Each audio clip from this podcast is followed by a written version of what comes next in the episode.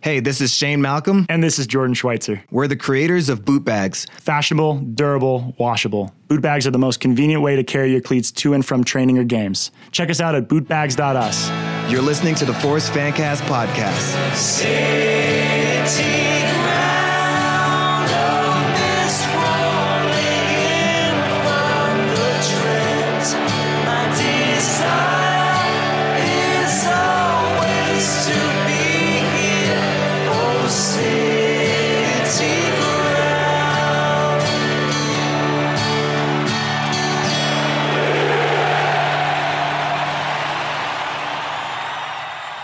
Welcome to the third and final, I'm sad to say, episode of Who Are Ya? Our three part limited series where Darren Fletcher and I spend a little time going back through Forest history, focusing on some of our favourite players from the 80s, 90s, and today will be all about the noughties. Fletch, I was going to suggest um, that we could have had the snappy moniker of Turner and Fletch, but you know that not only does that put us in the wrong order seniority wise, it also sounds a bit too much like uh, an old Tom Hanks movie where he stars alongside a dog. So yeah, yeah, it's probably one of those things where '80s film where you've got to roll your jacket sleeves up, that kind of thing. I just want to make it clear to our listeners, uh, I would be the dog in that scenario. So, um, so Fletch, since we last spoke, you have been back on the commentary mic. Tell our listeners about that. yeah, so the Bundesliga came back, and BT Sport, who I work for, here in the UK. They've got the rights to the Bundesliga. So obviously, we, we were always going to cover it because um, despite everything that's going on, there is a, a real appetite for live sport in, in, some way, shape, or form, football in particular. So they worked out a way that we could commentate from home. So um, I've got a, I've got kit in the house. The very microphone is there. Look at that. So like, uh, where's your sheepskin? Yeah, I don't need one. I've got central heating, and it's the summer. So, uh, so we've got kind of a, the same commentary box that we'd use for a Champions League game. That's been sent to the house. I've then got a kind of digital machine that we link to the internet. That I then connected a laptop to the internet. HDMI lead into a television, so I get the game from the laptop onto the telly, and then the the, comment, the, the commentary machine bit that gets the sound down, that pipes it back. So I'm actually sat in this office when the very seat I'm in now, commentating on the Bundesliga, which was totally bonkers. But I mean, it seemed to work and people seemed to like it. And, you know, these are strange times. So we've just got to do the best we can. I mean, I, I, I was all right because I just did one game. I did Leipzig against Freiburg. How did that game go? I didn't. It's fine. It's a good game. It's fine. It's a good game. Some goals. One-one. Late okay. goal disallowed. Yeah, late goal disallowed for the VAR. So some things in the world are still normal. Um, but Paul Dempsey, my colleague, ended up doing four games. So he did two back to back on Saturday and Sunday. Now I'm telling you, as a commentator, people might think our job's easy. They might all think we're crap. I'm not really bothered. Um, but it is quite difficult, and there are there is a lot that goes into it. So for him to do four games in two days I'm telling you, that's a tough, it's a tough job. So he, he did really well. So he led from the front for BT Sport. He's our main Bundesliga commentator. So while I, I'm the lead commentator for the Premier League and the Champions League, and then Ian Darke would be the lead commentator for the FA Cup and the Europa League, and Dempo would be lead commentator on the Bundesliga. So he got to lead from the front, and he did it really well. So um, I didn't have any doubts that he wouldn't because he's a top lad, but it was he he was the one who really had to dig deep at the weekend, not not me. So your missus and your kids know absolutely in no circumstances do you come into this room for the next two hours. They went out. They just oh. went out because they, they said we we you know we we might not be quiet, so they went off. They got on the bikes and went off. They went for a bike ride, so they left me and came back not knowing what they'd find, like a pool of sweat on the floor and just my clothes, nothing left. but we managed to get through it. We got through it. We're okay. Well, it, when it comes down to doing these things in our own homes, uh, I, I, listeners, I apologise. You might be able to hear some bloke outside mowing the lawn. Uh, not my lawn, sadly, his own. But I think he's close enough. The mic might be picking it up. So I know you got you're a forgiving lot, but yeah, that's what I'm having to deal with here. You know, it's interesting, Fletch. Um, we have some similar similar lines in regards to some of the mic work we've done Uh, obviously, I'm small fry compared to you. I'm, I'm the budget Darren Fletcher. But in the last episode, you talked about when you had St- uh, on a radio show. Um, he was injured at the time, and you had him come on and do a bit on the radio show. I had a similar situation when I was covering the switchbacks. I had a brief stint on the radio as well, and we had a centre back called Josh Phillips who broke his collarbone. Funnily enough, Fletch, uh, through a celebration. As a centre back, he rarely scored a goal. So he actually Right. scored for the switchbacks and decided to do. Does anyone remember the dying fish celebration? It's kind of like the Klinsmann, but you keep your arms by your side. You sort of jump up and then you can almost belly flop onto the ground.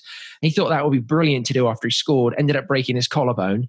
So uh, his manager at the time, Is that, not Steve- is, that not, is that not called a swallow dive as opposed to the dead fish? It, it well, Josh Phillips is a fisherman, so that's what he termed it at least. But his manager at the time, Steve Right. Trittschuh, uh, formerly of the US Right. men's national team, was not best pleased. So, anyway, uh, Phillips was sent to Coventry, and Coventry ended up being the radio station because I invited him in to work with me a little bit. And um, it's Okay. interesting what you say about getting to know the guys pretty intimately in those surroundings. That was that was a lot of fun. But but the reason I mentioned that story is because you just reminded me of something else we have in common, which is um, again small fry. But I did a, a few games for the Switchbacks during the Open Cup, which is sort of the US FA Cup equivalent, and I had a co-commentator with me.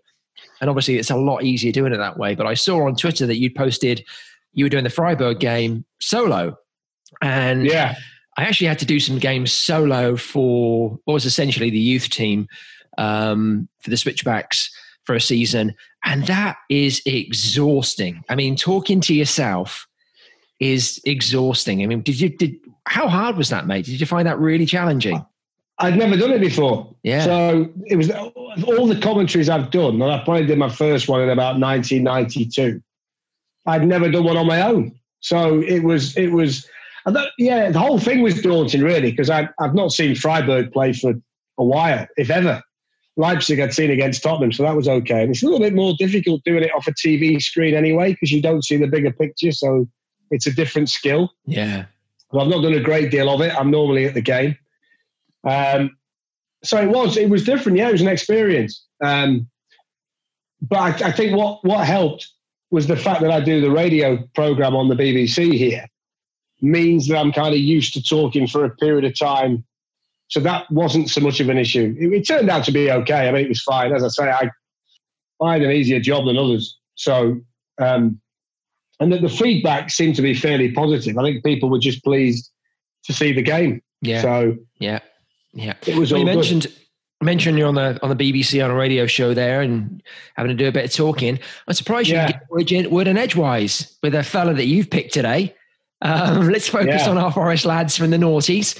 Uh, Fletcher, I think Yeah. I kicked off the last episode, so I'm going to give you give you the lead here, my friend. Who did you Well, select from the Forest from yeah. 2000s?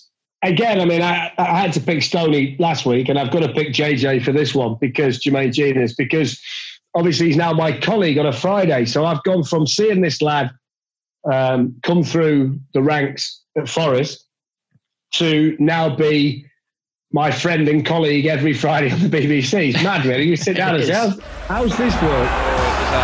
pass. Jenas. With individual skill, maybe.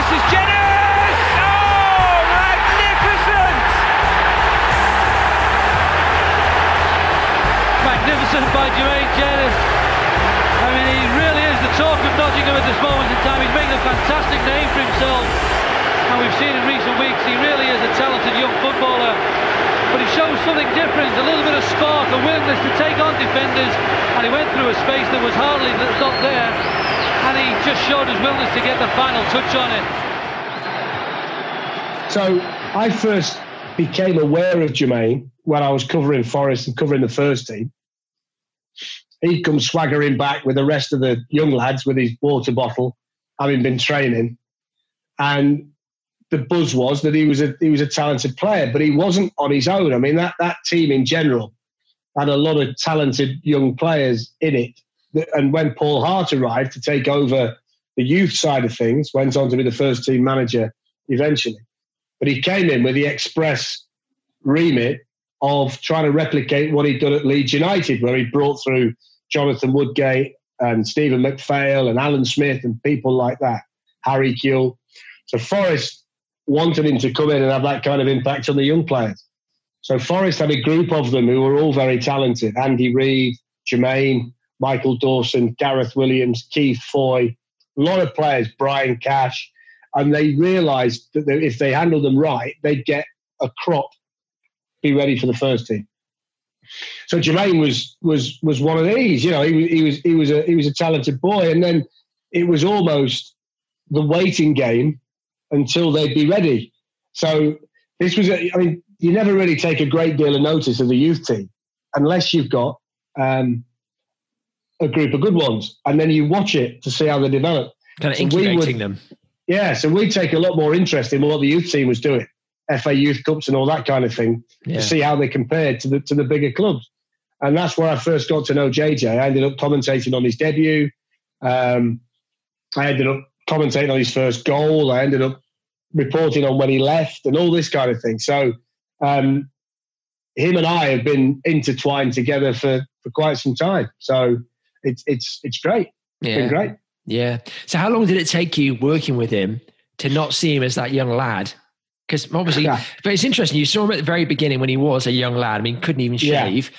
and then he has this auspicious career, and then he shows up at the BBC in the room with you, are you looking at him like you know the lad with a water bottle making his way back from training? No, not really, because we'd um, we'd stayed in touch through the career. So obviously, I covered numerous games that he played in, so we'd seen each other from time to time.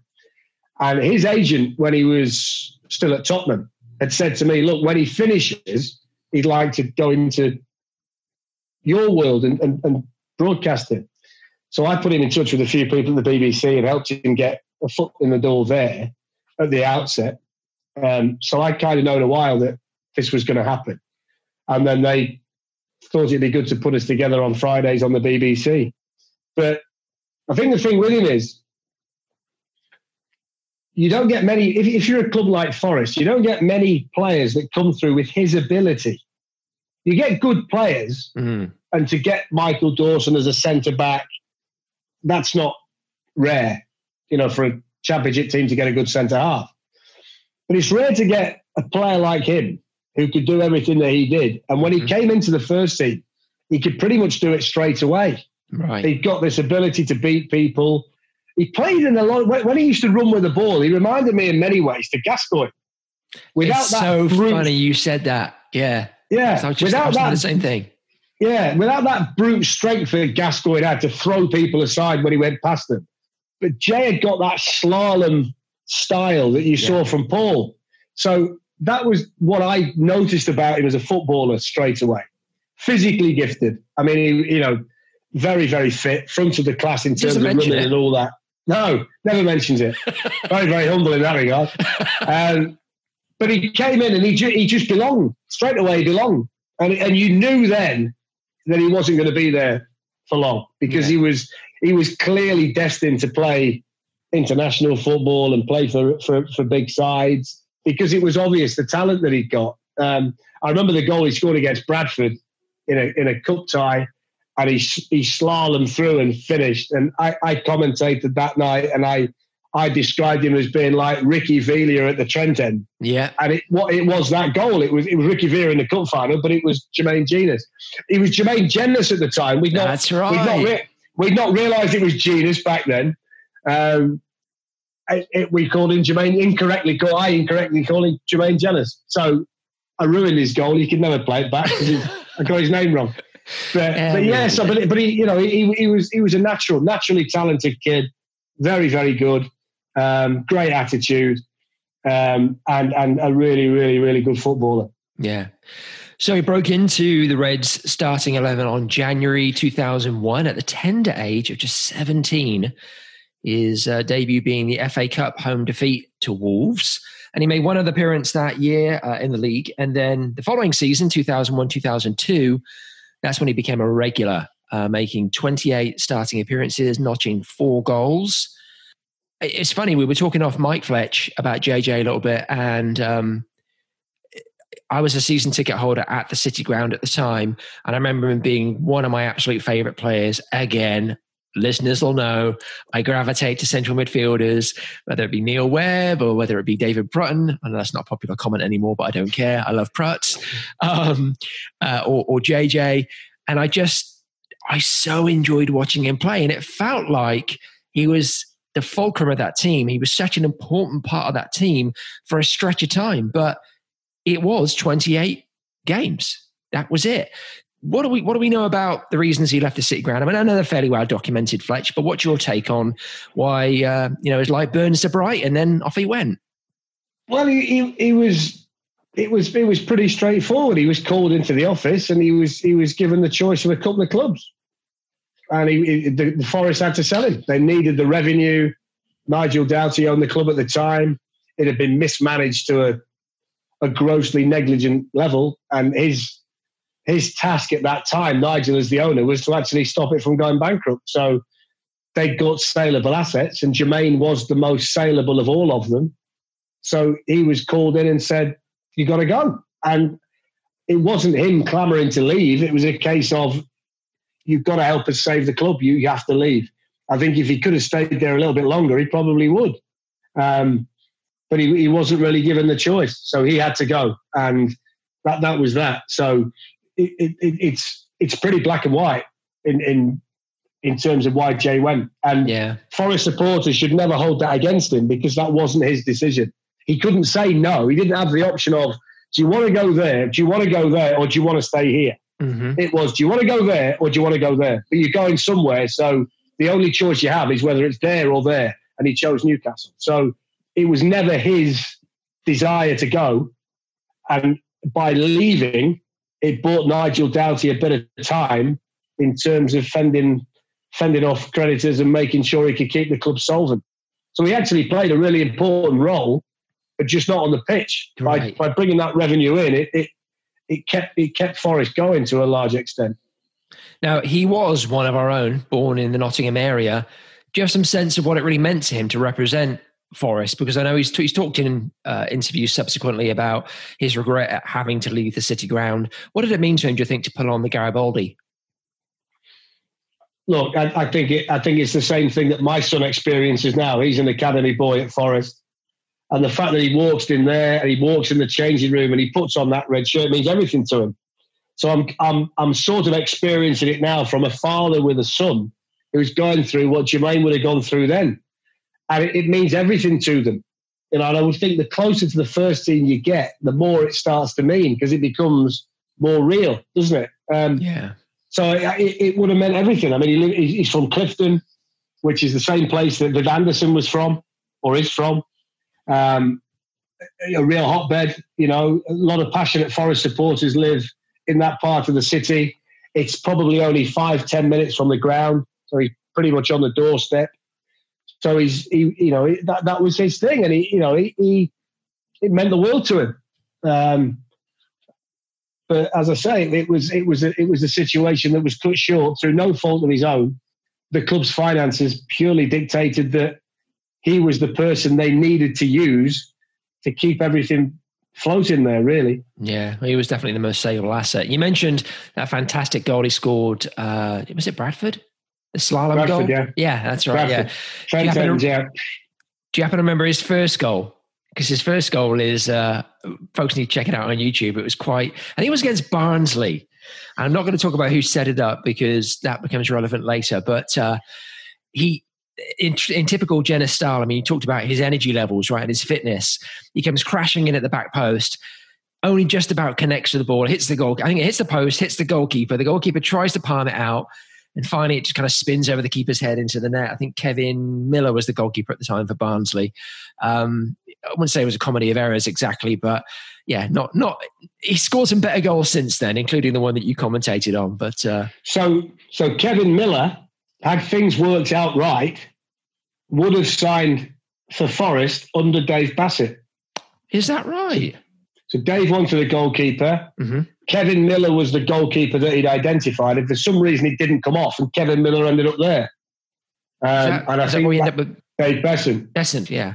Well, I think he ended up actually with Marco Pascolo first, God, you have Who was the memory. who was the Swiss international keeper at Euro '96. That's right. So they, and, and then they wanted to sign Pascal Zuberbühler, who went on to be Swiss number one, but he was Swiss number two. And he was a player that Bobby Houghton, the assistant manager, knew about. Couldn't get Zuberbühler. the Kevin Miller deal fell through at the 23rd and a half hour. And so they ended up with Marco Pascolo, who couldn't hack it in England. He was Yeah, yeah, hopeless, really. But Yeah. and then Beasant came in, and it, it was Beasant and Crossley the rest of the way. yeah. There you go. So as you mentioned, Forest uh, forced the sale of JJ at the time, a record five million pound sale, making him the second most expensive teenager behind someone who would end up being his teammate at the team he went to after Newcastle, Tottenham, uh, Robbie Keane. Yeah. Well, what I would say about him in terms of his character trait, I've not seen too many kids go into a team and belong straight away. Right. Um, I spoke to Joe Cole on Friday on my radio program, and Joe was talking about how he came through at West Ham. And he said it was different for him because everybody knew that he was coming. Right. And that was the same with JJ at Forest. You know he's there.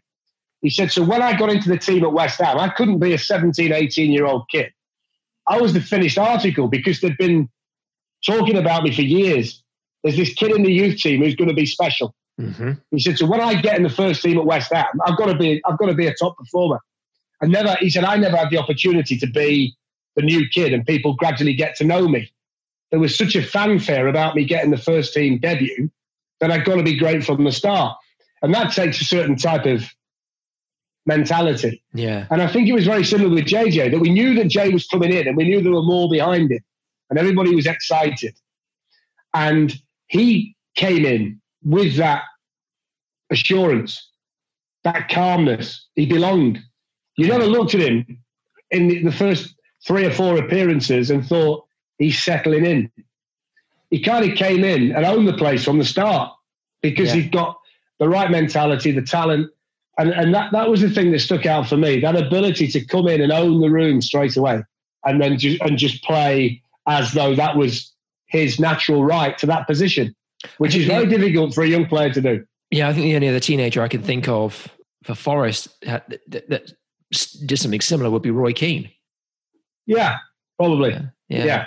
I think you'd say to a certain extent, Reed and Dawson had a similar impact, Hmm. but I think they were helped by the fact that Jermaine had already done it. He was the Oh, first yeah. one that, that that came in like that, and whatever situation you ever put him in, you can't ruffle him. I mean, you know, I, I know him really well now as a fella. He's, he's a really, really good friend of mine, and he's he's as cool as a cucumber, twenty four seven.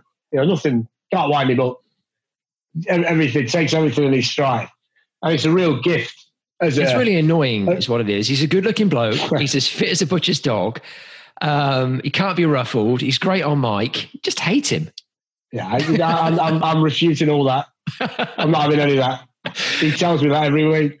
I think what was really impressive is he went on to have the same impact, I think, at Newcastle and Tottenham. He looked like he belonged. He had an impressive career Well- in the Premier League. Well, Mark, I'll tell you the same thing. So when he got to Newcastle, he was in exactly the same position. Yeah. So he's cost all this money, and he's thrown straight in. I think to a to a time where Derby. I think he's playing Sunderland pretty much straight off the bat. And when they signed him, they needed him to come and make an impact. He again didn't have the opportunity to fit in, to find his way. Yeah. He got to go in and hit the ground running then in Premier League terms at Newcastle, who were a big deal under Bobby Robson. So again, that mentality that he got, every step of the way, he's had to just go and perform instantly. And he did it again. And it, it- that was a great credit to him as well, that every step of the ladder, every little step up that he took, he was able to to perform. Yeah. Yeah, and his career bears that out. Like I said, he had an impressive career in the Premier League. In 2002, 2003, he won the PFA Young Player of the Year award. Again, I'm sure he doesn't mention that to you, Fletch. Uh, he, he went on to make 110 appearances for Newcastle, playing in both the Champions League and UEFA Cup. I actually got to see him in the Champions League. Um, it was a game at the Nou Camp. My missus and I were there. Um, just happened to be there when there was a Champions League game on. We got ourselves a ticket, so I got to see uh, Barcelona take Newcastle to pieces. Anyway, um, then he made 155. He doesn't appearances. mention that, actually. he never mentions that. uh, made 155 appearances for Spurs, uh, winning the League Cup in 2008, where he provided the game-winning assist for Jonathan Woodgate. Uh, had a short spell at Villa and QPR, and then he actually returned to Forest. But before we come back to that, Fletch, I know you, you want to interject. Go on. Well, I'll just say he, he, he doesn't mention the Barcelona, but he certainly mentions the assist for Woodgate's goal in the League Cup final. Well, fair play. I mean, that's something that is worth mentioning. I'd mention that every day if it were me. Um, Yeah. Anyway, JJ came back to Forest in 2012 13 on loan, played six games, scored a goal. Great goal, actually. Folks, go and check that out on YouTube. It was a tidy, tidy finish, little dink over the goalkeeper. Um, any thoughts on his return, Fletch? Look, I think at that stage he knew that it was coming to an end. Yeah. Um, and I think it, you know he got the opportunity to come back, and why wouldn't you? He had to leave when he had to leave in the circumstances that he did. So to come back and do it again was probably something that had played on his mind. So it scratched an itch to a large extent. But I mean, he was he was battling to save his career at that stage. I mean, the injuries were a real problem for him. It's such a shame because he had so much still to give. And I, I, I always I always think, you know, footballers are easy to criticise because um, they're easy targets in many ways. And a lot of them don't help themselves in the way they conduct themselves and what they do and the way they live their lives. But it is also potentially a very tenuous career that one bad challenge that isn't malicious potentially any way, shape, or form can bring it all to an end in an instant. Um, and in, in terms of the, the knee injury that he had, he couldn't get over it. Um, and it, it was a shame because he, Yeah. he ended up, I mean, he fulfilled a lot and he did a great deal of things, but it, he'd still got more to give. Uh, and, I, and I know that having spoken to him at length about it, and I've spoken to Owen Hargreaves at length about it, when you've got players of that level cut off in their prime to a large extent, emotionally and mentally, very, very difficult to deal with. And I know that both of them endured some dark days, you know, in terms of what do I do now? Um, what's my focus? Is the phone going to ring? What do I do today? So they, they'd experienced this. The beauty of it for, for Jermaine was that he got the vision he was going to go into the media and he thrown himself 100% into that and been very successful at it. So he's managed to forge another career off the back of, of one that he, that he, that he initially chose. But I know that, I know that that, you know, it's still something that he's, he's not that fond of talking about. You know, if we if we try and engage him on it on the program, he'll talk about it. Yeah, but you can see at the back of the mind, behind the eyes, you know, the, the, the question still remains and, and it whirs around in there. Yeah, I, I think it's very, very difficult for people to get over that when Yeah. they have something taken away from them in those circumstances. Well, in addition to his time with Forest and his time in the Premier League, uh, he played for England at all levels, from youth 15 through full international, scoring uh, his only goal at senior level against Switzerland at Wembley in 2008. If you're going to score a goal for Well, he- England and just a one goal, do it at Wembley. Yeah. It's a fair play. he, he played in the infamous one, didn't he? When was it at West Ham when Eriksson took everybody off at half time and put 11 on it, Yeah. 11 changes? He played in that one. Yeah, Eriksson, God bless him. Um, as you mentioned, he had to retire at the too young age of 33 years old and Yeah. said uh, in the last few years of his career, he loved to play the game, even though he was playing injured. And it, he felt like it took, probably took about 10 or 20% out of his play, in his own words. Um, yeah, very sad that he had to retire so young, but fantastic player, great talent. And like you said, even though he wasn't able maybe to play as long as he wanted, squ- you know, really squashed a lot into a into a short career, and has gone on to have a, have a great career in the studio with you, Fletch, uh, and involved in other media activities. So fair play to him. Yeah, yeah, and I'll tell you, well, I'll say, I'll say it again. I, I sound like a broken record, but I've been really lucky the people that I've had the chance to work with and be around. And he, again, genuine, humble, funny, great company, do anything for you. Um, Is that you or family Fletch? man? Him. This Oh, is okay, him. yeah, okay, yeah. Um, big, big family man. You know, he's, he's a dad first and foremost these days. You, don't try and ring him during homeschooling because you've got no chance. You you won't answer. Don't you don't get him between school hours. When school's finished, ring him, then he'll, he'll speak to you. But yeah, he's a really talented fella. Can turn his hand to most things. He's he's he's just a cracking. He's just he's just a cracking bloke. I, I love him to bits. So for my pick, Fletch, we've already name checked most of the options. There are a couple of other lads we haven't really talked about who I I I, I went back and forth and almost went with Ricky Scimeca just because I remember him having Now, now, by the way, now by the way, now there is a nice man. yeah.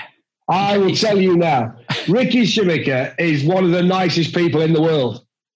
Well, now you made me feel terrible. I didn't pick him. I'll tell you what, Ricky is a is a is a gem of a man. Absolutely lovely bloke. I can't imagine him being a footballer because at some stage you've got to kick somebody, and Ricky wouldn't want to do that. He's too nice a guy, ah, I feel awful intelligent. what, a, what a cracking bloke, Ricky Scimeca is. Eh? Honestly, brilliant, Lo- lovely, lovely, lovely man. He's the kind of footballer, right? That he will arrive at a new club, and you'll go to interview him, and he'll walk over to you and say, "Hi, I'm I'm Riccardo Scimeca."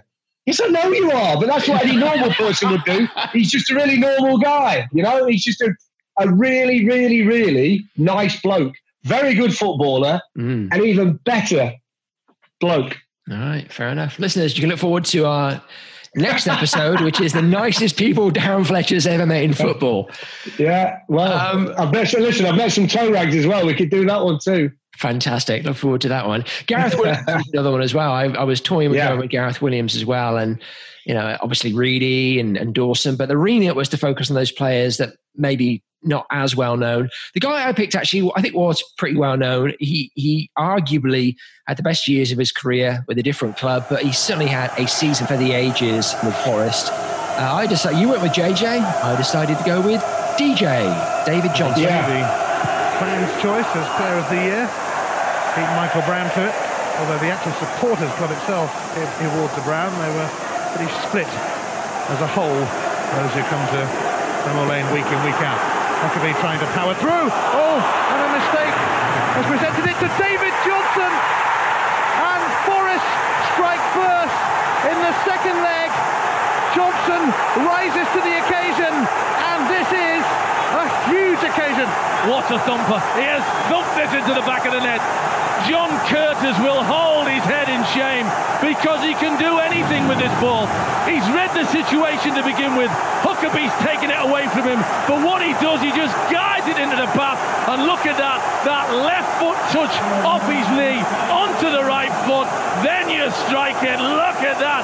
The goalkeeper thinks it might even go to his right hand side, but it's as straight as a die, right in the back of the net. What a goal! A good choice. Good choice. Um, Almost picked I Marlon know. Harewood, his strike partner. did you? Almost picked Did you? Marlon, Did you? Right. I, I never got on great with Marlon. I've got to say. Okay. Um, Marlon I'm didn't glad I like did to be. now. You, you've redeemed me Yeah. after the a comment. Thank you. Mar- Marlon didn't like to be criticised, and he that. missed a lot of chances. Missed a lot of chances, and yeah. as a commentator, you've got to, you know, you've got to make your point, and he didn't like it you see it. I got I got called into the office once by Paul Hart, and he said he really doesn't like it. And Marlon, he said, I, I want you to come have a meeting with Marlon. So I went into the office and had a meeting with Marlon Harewood about Marlon Harewood, and he, he was never a player that I could really connect with. What I'd like to do now is meet him now, because I think he's he's probably a different fella. But back then, he, I, I never really connected with him.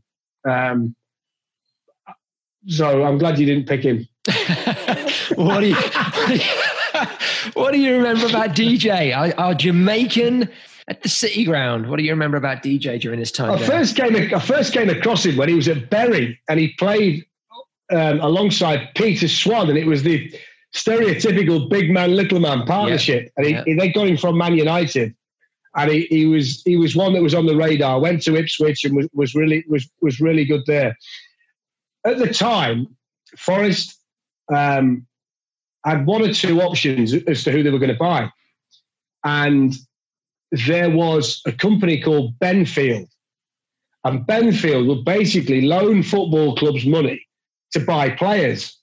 And you would use the player as the equity in the loan. So at the time where they were struggling for money, David Platt was the manager and they wanted to try and get back in the Premier League. So they managed to find three million quid through this, this company. And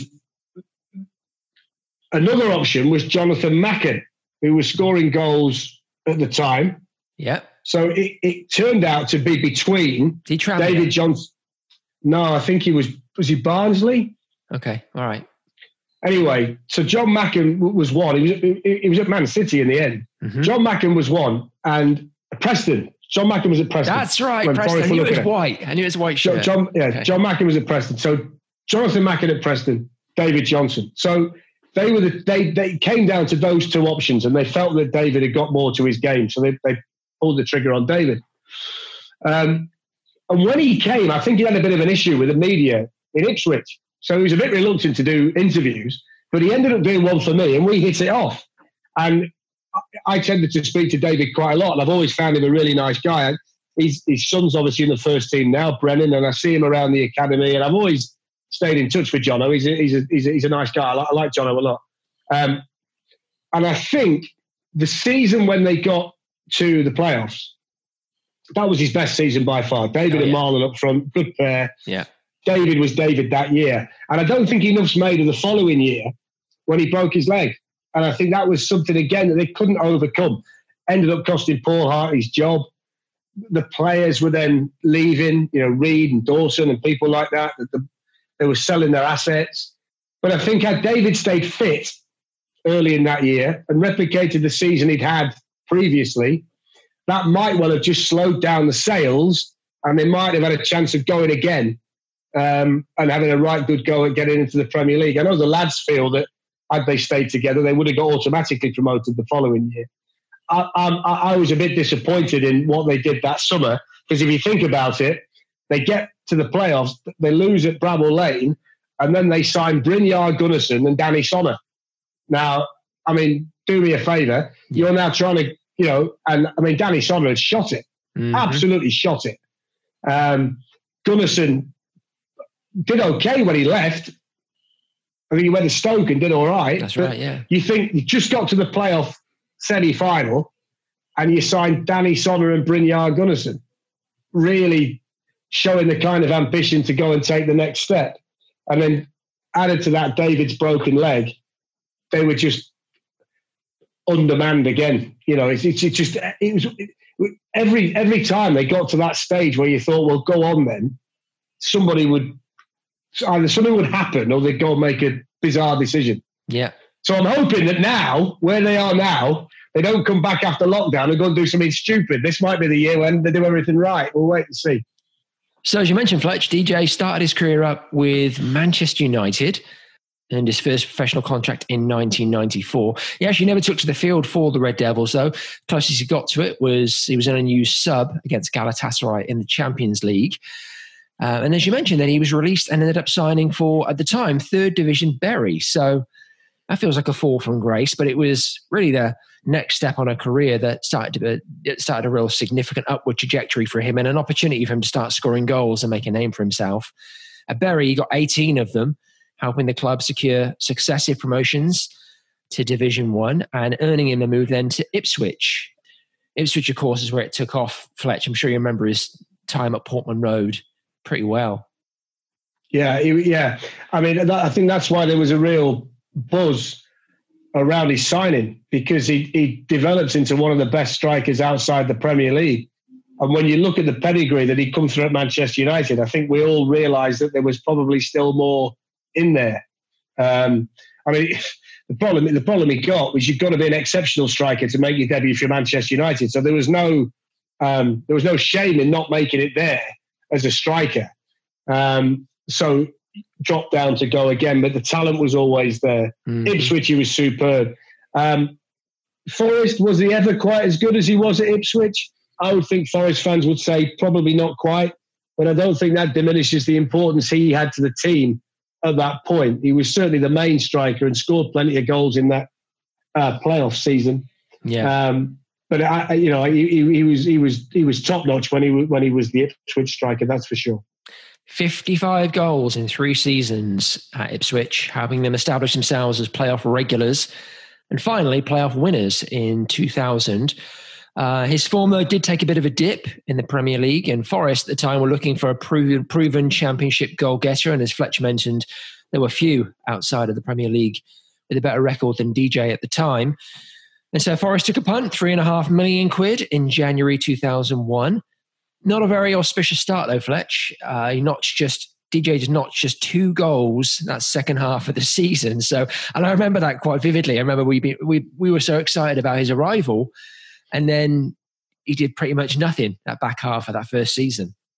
Yeah, I, I think the change of manager helped him, and I don't think that's a knock on on David Platt in any in any stretch. But I just think that the type of football they started to play putting the ball at risk and being more expansive and, and, and, and doing what they did under Paul Hart, I think just suited him better.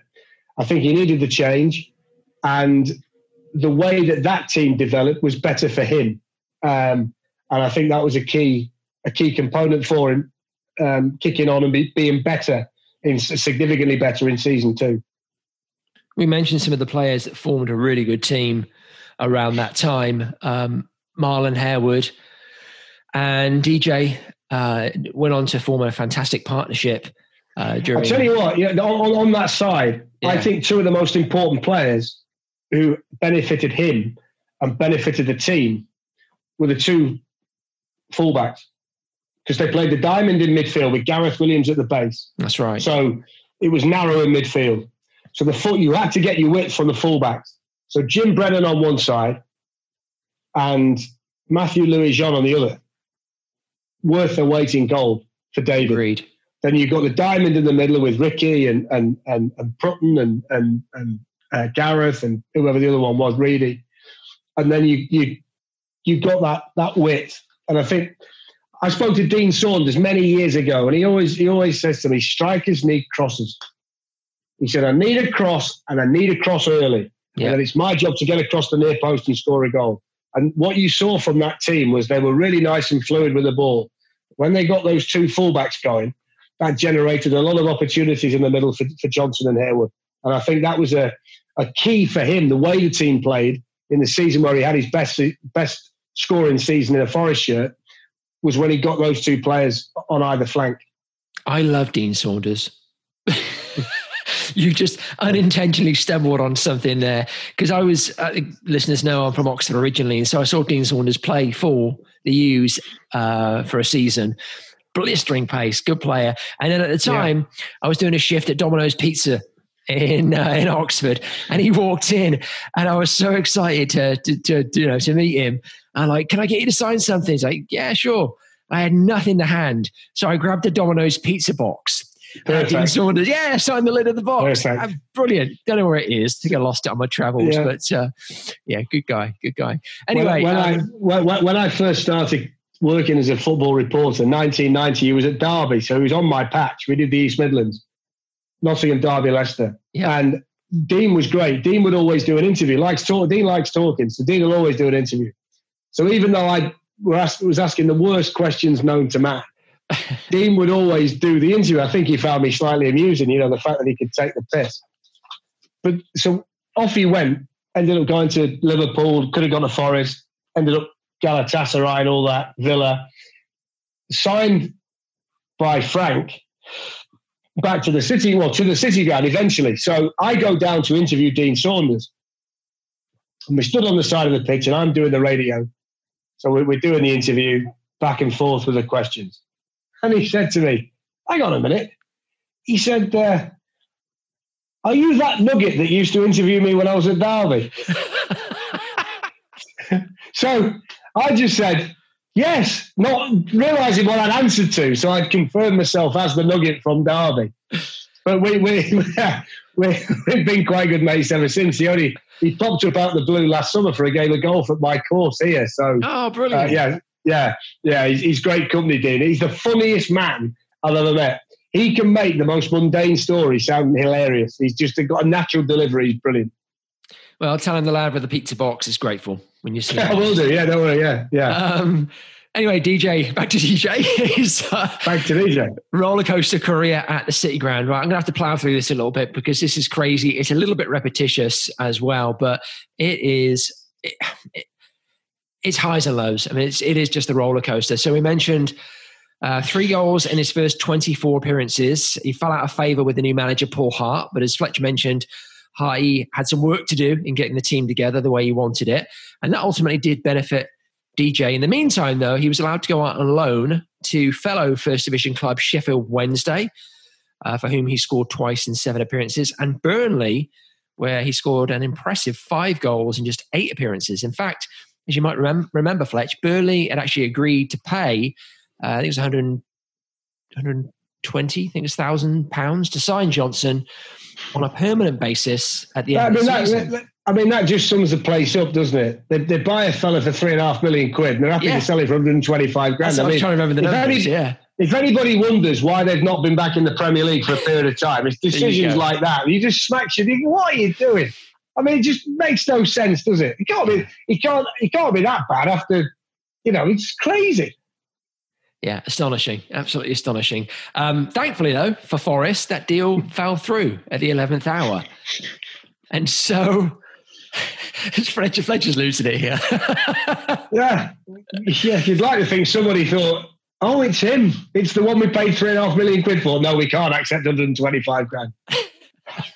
Wow. Um, Wow. So we come, we come to the bright spot, and we come to the key moment, and it's not a moment; it's a stretch of games. It's a season, 2002, 2003, when DJ found something like his Ipswich form, scoring 29 goals in 47 appearances. He and Harewood together scoring 50 goals that season. Fletch, absolutely remarkable, carrying Forest all the way to the playoffs. Um, just uh, I remember being at the City Ground and that being just a fantastic season. Ricky in full flow. I can mention Gareth Williams. You mentioned our flying fullbacks, and then Marlon and DJ. It just it almost felt like every time they got an opportunity, bang, goal. Good times.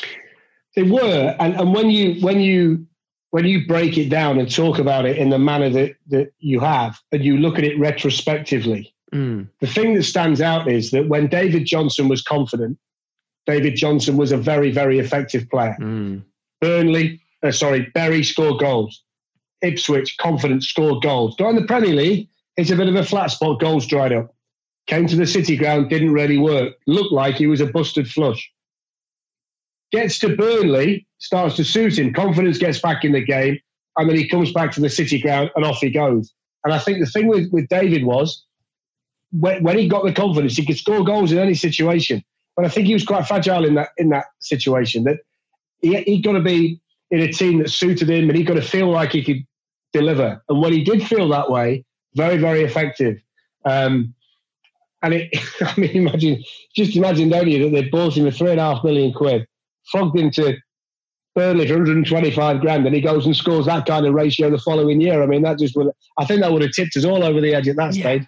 yeah. But, but yeah, I mean, look, he that that was him. And and what I would say is the season where he scored the goals, you never thought he was going to miss. It was That's so natural to him. Yeah. He took he scored every kind of goal. You know, he was he was outstanding, exceptional. Mhm. And you just watched him and thought, what was wrong with him? Because he looked so natural, so good. But that, I suppose that was that was the that was the big question. Well, a couple of points I want to pick you up on there. He actually scored the opening day of that season. So when you talk about confidence, I mean, there is no greater confidence for a striker than scoring. So to score on the opening day and be Yeah. like, here I am, you know, and continue the form that you had at Burnley as well, that certainly set him on the right path. And then when you talk about him scoring all types of goals, I went back and looked at the season review and I was astonished. I don't know why it slipped from my memory, but I was astonished at how many goals he scored with his head. Mean, he was Yeah. five, six, I want to say. I mean, he was diminutive, but he scored so many goals with his head. It was every type of goal. it goes back to the point that when you've got a player like him that that thrives on confidence, Mm. it, a lot of it's instinct. So very, very instinctive finisher when he was confident. Mm. So you just automatically make the right run and you automatically get yourself in the right place. And when you get there, you automatically do what you need to do to score. When your player relies on confidence and you're lacking confidence, you overthink it. And by the time you thought about it, the chance has gone. So I think it, it does help you understand how certain forwards have those peaks and troughs, those those streaks where you might look at the end of the season and say, he's a 25 goals goal a season striker. But you might look back and realise that he scored the 25 goals in 27 games. Yeah. And the rest of the time, he's not really contributing a great deal. I'm not talking about him individually. Tommy Johnson was a great one for that when he was at Notts mm-hmm. County. Tommy would get 20 goals and he'd score them in 15 or 16 matches because he, he, he would go on runs. And then when the confidence went, he dried up again and he needed to reignite it. And I think David was that kind of guy. From a Forest standpoint, he was able to do it for a season, which was tremendous. But he'd done that before. And I, I just think when you look at the goals he scored, you could see when he was on and he was he, was- he was confident, anything was possible. He, Yeah. he very very natural. Yeah, goals may have been a consistent of his career, but so unfortunately were injuries. And that season, despite having an incredible season, and maybe this makes the season even more incredible. Uh, it was announced in February that he'd been playing most of the season with a torn posterior cruciate ligament, which is crazy. And Yeah. that, of course, set him out for a period of time. Forest needed him desperately, and so he did return more quickly than expected, thankfully, and aided that last that that, that late push for the top six. Forest grabbing that sixth vital playoff spot. Uh, that season. Do you know, Fletch? Do you remember? I'm, I know I'm putting you on the spot here, but there's nice symmetry here. That'll give you a clue. Do you remember which team they pipped to that sixth spot that season on the final day of the season? No, I don't. Ipswich. Right. Okay. Right. Right. crazy, crazy how these things Yeah. pan out. So Yeah. I, rem- I remember the playoff game, the, Yeah. the Saturday lunchtime, when Dawson got sent off, mm, and you're thinking, oh no, yeah, oh no. yeah. Oh, just makes me feel sick even now thinking about Yeah. it. Yeah. Um, in addition to his his time at Forest, DJ uh, played four times for his native Jamaica. We mentioned he was born in Jamaica, scored twice. He almost, though, Fletch, played for England, Wales, Scotland, and Northern Ireland, who came crawling twice. Yeah. Yeah. I remember the Northern Ireland stuff. I Yeah. remember that quite Yeah. clearly. Yeah. Crazy. Anyway, that familiar pattern of bad luck for DJ uh, continued on. The following season, he fractured his tibia in a match against Sheffield United. Uh, despite returning before the end of the season, he was never quite the same. He lost that yard of pace and sharpness that Fletcher was talking about and scored just 11 goals in 47 appearances from March 2004 to March 2005. He also lost his manager, if you remember. Right. Yeah, He lost his manager. And, You know, I don't think you can underestimate that I agree. either. I agree. If you and I, I always, I always think that that was a decision taken by Forest that was knee jerk. It was wrong. It was obvious to everybody that without David Johnson, they weren't the same team, and they weren't going to be the same team as the year before. hmm And I think they needed to ride that out, even maybe accept that that season would be, you know, kind of not what it was supposed to be. But I think by losing Paul, you lost so much. And I think the players, I don't think the players appreciated the decision. And by the time he came back and was fit, the, the club was completely different to the one that he'd been involved in when he was, when he was playing before. And I remember the game when he when he when he broke his leg because that there was a lot of anticipation in the city because it was the Sheffield United rematch. Yeah. So a lot had been said in the build up and all that kind of thing. So it was it was it was it was made even more painful by the fact it was Sheffield United essentially finishing the season two years in a row because the minute he got injured, that season was over too. Because they were never going to replace him. They were never going to find 29 goals. I remember Paul saying at the time, real problem here because he's been so good last season. How do you replace that? Yeah, it's remarkable, isn't it, how decisions that are taken in the boardroom, higher up the chain of command, somehow the buck always rests with the manager. But, but it goes back to what I said to you earlier in the, in the piece that if you get to the playoff semi final and then you sign Danny Sonner and Brynjar Gunnarsson, two midfielders who are actually very good for a team that was, you know, minutes away from Wembley, hmm minutes, you know, you're not really giving yourself a chance the following year if a few things start to go wrong. They needed to add at that stage. They've got to take a gamble and add. They've got to add some quality to the side to give themselves that little bit more. And it, it just never came. Yeah. Forest, of course, were relegated at the end of the 04 05 season to League One. Oh, gosh, it makes me sick to say that out loud as well. Uh, the wilderness for a few years there. Uh, DJ looked set to be offloaded, but he actually forced his way back into the team for a couple of months, only for, guess what? An injury. A prolapse disc in his back finished his season, and to all intents and purposes, Fletch finished his career as well. 148 appearances, 48 goals for Forest.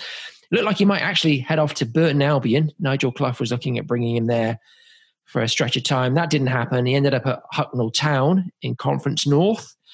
Uh, actually showed up in March, but by the summer he knew he was done. Um, just wasn't able to recover from the prolapse disc, and I guess in too much pain. And that was that. But as you mentioned, Fletch, we have a legacy at the City Ground in that Brennan Johnson, his young lad. Yeah, Brennan. Yeah, named after Jim Brennan, who was the fullback on the other side. He was a close friend of David's when they played together. Is that right?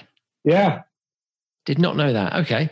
Oh. So yeah, he's playing his trade at the City Ground yet. Hasn't really made his mark yet, and he had a couple of appearances, but looks like a bit of a prospect. He will. Yeah. He will. He will. prospect. He's he's got the lot, and they like him a lot down there.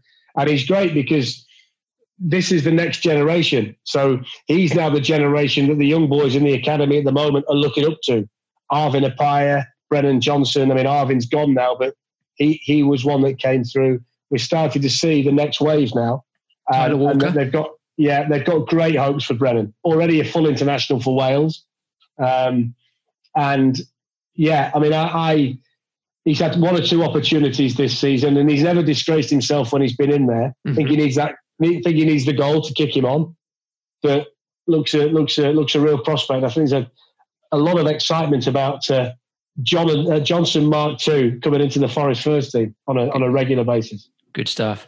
Well, I certainly enjoy, again, I think DJ's time obviously listed with injuries and what could have been, but that one beautiful, brilliant, bright season, 2002, 2003, uh, stuck, sticks, sticks long in my memory and uh, some of my happiest times at the City Ground, seeing him bagging away goals uh, with some regularity. So certainly appreciate his time for the He's, Reds. an, he's another one, and I know I bore you with this, but he's another one who was an absolute dream to deal with. Absolutely, absolute dream.